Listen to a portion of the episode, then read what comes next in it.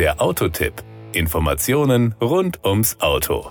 Im Herbst 2018 hat Hyundai den Tucson optisch überarbeitet. Zum Frühjahr 2019 gab es eine ganze Reihe von technischen Modifikationen. So sind nun alle Dieselmotoren mit einem zweiten 48 Volt starken Bordnetz ausgestattet, das die neue Mildhybrid-Technik der Selbstzünder versorgt. Neu ist seit Anfang 2019 auch die Inline-Variante, die dem Tucson eine betont sportliche Optik gibt. Das Outfit.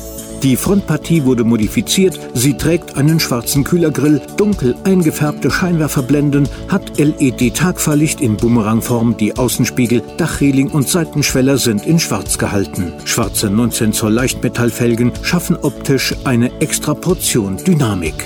Power und Drive. Antriebsseitig geht es bei der Tucson Inline nicht wie bei der normalen Version mit dem 1.6 GDI Benziner mit 6-Gang Schaltgetriebe und 132 PS los, sondern erst mit der Version T-GDI mit 177 PS. Ähnlich ist es bei den Dieselmotoren. Man kann hier nicht mit dem frontgetriebenen 1.6 CRDI mit 6-Gang Schaltgetriebe und 116 PS einsteigen, sondern erst beim Tucson 2.0 CRDI mit Allradantrieb, wahlweise mit 6-Gang Schaltgetriebe oder 8 Stufen Automatik. Als Freund großer Bequemlichkeit würde man natürlich letzteres wählen.